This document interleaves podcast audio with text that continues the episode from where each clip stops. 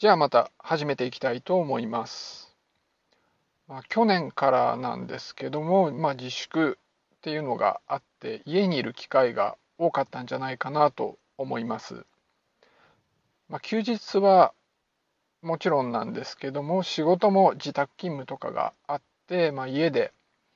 こう、まあ、一人ってわけにはいかないけど家であの仕事してることもあってそうですねそのやっぱり自宅勤務ってまあ職種にもよると思うんですけど僕の場合はその職場まで行ってやってる時ほどは集中してできないし、まあ、やれる仕事のタイプも限られてるっていうんで、まあ、考え事してることが結構多かったです。その通勤時間も結構長いんでね普段の生活だと、まあ、職場まで行ってそれでこうずっと仕事をしてで帰ってきてっていうんであんまりこうただ考え事をするような時間ってなくて、まあ、いろいろ考え事をするいい機会になったっていう感じがします。まあ、これ僕だけじゃなくて世界的にみんなそうだったんじゃないかなって思ってるところがあります。でやっぱり考えるのはあの幸せって何だろうみたいなことはまあ考えるわけですよね。で今日はちょっと幸せの度合い幸福度について少し話していこうと思います。まあ、これすごく大きいテーマなんで、まあ、今後も何度も話していきたいと思います。で今回は、まあ、仕事と幸福度というか幸福はお金で買えるかっていう話になります。まあ、歌の歌詞なんかにもありますし、まあ、こういうコラムってすごくいっぱいありますよね。お金と幸せの関係みたいな話。ただちゃんとした研究っていうのもあってあの一番よく、えーと、言及される研究っていうのが2010年にあった、えー、ダニエル・カーネマンっていう人とアンガス・ディートンが行った研究です。このカーネマンっていう人は、まあ、ノーベル経済学賞を受賞したとても有名な研究者であの有名な本があっ Thinking Fast and Slow 日本語だと確か Fast and Slow っていうタイトルがついているいたと思います。僕自身は全部は読んでないんですけどもこの中にあるアイデアっていうのはもうそこら中で語られています。でこの研究この2010年の研究はというと,、えーと、人の年収と幸せ度に、まあ、どういう関係があるかっていうのを調べたっていうものですね。で結論を見ていくと年収の低い方から、えー、と年収750万円ぐらいまではこう年収が上がるとともに幸せ度が上がっていくとまそんな結果だったんです。でもその750万円ぐらいを境にそれ以上は年収が上がっても幸せ度っていうのは上がっていかないっていう結論だったんですね。まあ、この750万円っていうのこれアメリカなんですけどこの750万円っていうのは、まあ、中流よりもちょっと、まあ、中の上ぐらいですよね平均の年収よりは高いけど、まあ、上流ってわけではないっていう感じの年収です。でまあこれぐらいあれば、まあ、人がこうこう普通だと思い描くような生活ができるってわけですよね。まあ、特別な贅沢はできないけど生活にま困ることはないと。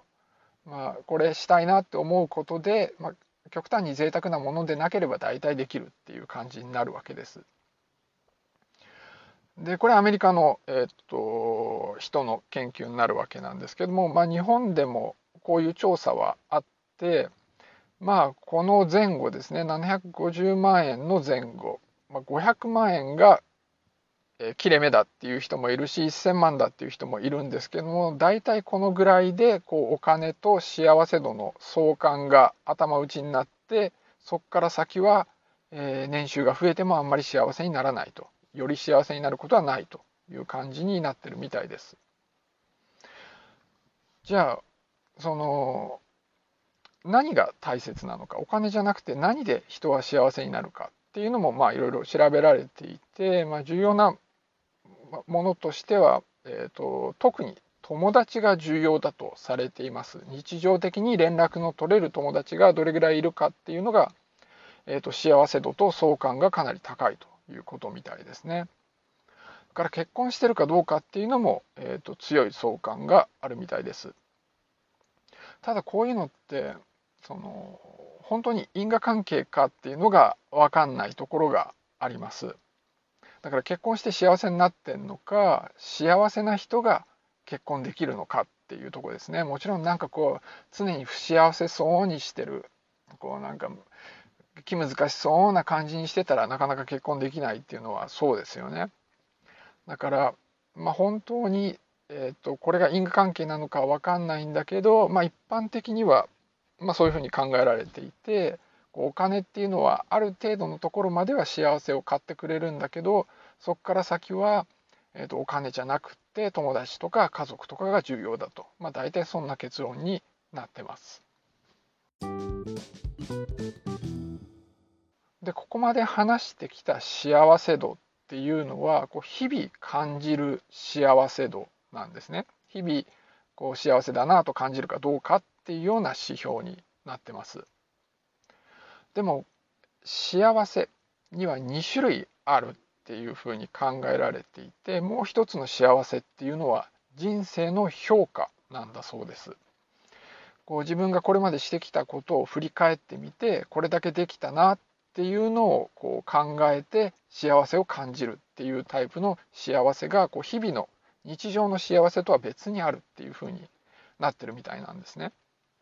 でこっちの人生の評価の方の幸福度っていうのは年収が上がる上がれば上がるほど増えていくっていう結果になってるそうです。この日々の幸せ度は年収750万ぐらいでもう頭打ちになってそこから増えていかないんだけどこう人生の評価の方は、まあ、そこを超えてさらに、え年収との相関があるということですね。年収4000万円ぐらいで頭打ちっていう話もあるんだけど、まあ、4000万円ぐらいまで、え稼ぐ人ってすごい少ないですから、まあ、ちょっとそこは本当にそこで完全に頭打ちになってるのかはちゃんとは分からないという感じですね。でまあ年収だけっていうよりはこう何かを成し遂げたっていうことがこの人生の評価っていうのにつながるわけですよね。だから例えばこうノーベル賞を取ったような研究者とかって、まあ、その人生の評価もすごく高いと思うんですよね。でもそんなめちゃめちゃ年収は上がるわけではないんで、まあ、まあお金だけではないと思うんですよね。もちろんお金で自分はこれだけ稼いでるからえー、自分の人生の評価が高いというふうになる人もまあいるんだとは思います。でそのこう人生の評価とこう日々の幸せ度とどっちが大切なのかっていうところになってくるんですけどもこの人生の評価っていうのもものすごい大切だと思います。でこれをこう追求していくっていうのは重要なことで、まあ、特に若い人これは重視してもいいと思うんですね。っていうのはこういう人がいるからこう世の中はこう進んでいくっていうところがあるわけです。で人類がこう直面している大きな問題ってありますよね。このコロナももちろんだし、まあ、地球温暖化もそうだしでそういうのにはこう、まあ、それだけ強いモチベーションを持った人が対処対応してえー、世の中を良くしていくっていうのがまあ当然必要になってくるわけでそういう人たちがいるっていうことそれを重要だと思ってる人がいるっていうことはまあ社会にとってすごく重要なことだと思います。もちろんそういうこうすごいトップレベルで、あの、やってる人だけではなくって、まあ、そこそこの人でもその何かを成し遂げようと頑張っていくっていうのは非常に重要なことだと思います。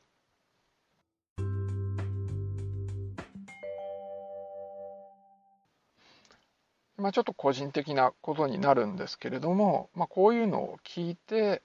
まあ、考えるところがあるわけです。今自分の年収が、まあ、このレンジなんですね。その750万の前後500万から1000万ぐらいでこう幸せ日々の幸せ度と年収の相関が頭打ちになる、まあ、この辺にの年収を今もらってます、まあ、ありがたいことだと思ってます。でその世帯年収の統計とか見てみると世帯年収が600万超えるっていうのはあの結構多いですから、まあ、そういう人もあの多いんだと思います。まあ、特に40歳以降であれば、まあ、かなりの割合の人が、まあ、そうなんだと思います。で僕自身は、まあ、20代30代っていうのはすごく仕事中心の生活してきましたし、まあ、考え方もすごく仕事が中心でした。でそれなりに、まあ、成功したと思います。うんなんていうか本当の一流にはなってないんだけど、まあ、平均よりはかなりできたというとこですね。でその、まあ、このキャリアパスを選んだ時点で、まあ、こういう目標は達成したいとこれは達成したいっていう目標がまいくつかあって、まあ、その中で一番重要だと思ってたものに関してはまあ大体達成できたという感じです。で他にもま達成したい目標はあるんだけど、まあ、現状考えてみてなかなかそれを達成するのは難しいなっていう感じです。で、まあ、結婚もしたし子供も生まれたし、まあ、家族はかなり大切重要だと思って、まあ、生きてきたところはあります。子育ても、まあ、かなりやってきた方だと思います。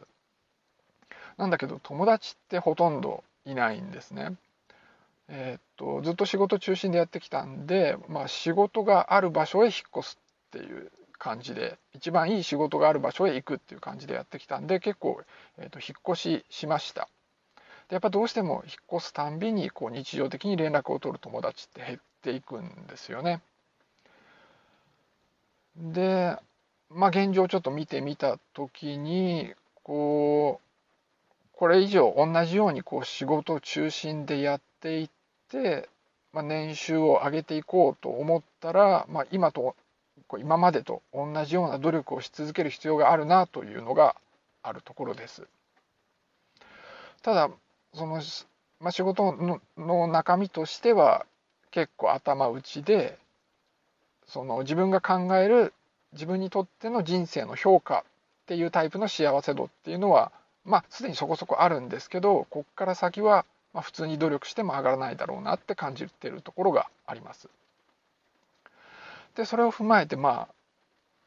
あコロナで、まあ、結構時間があったのもあっていろいろ考えるわけですよね。だから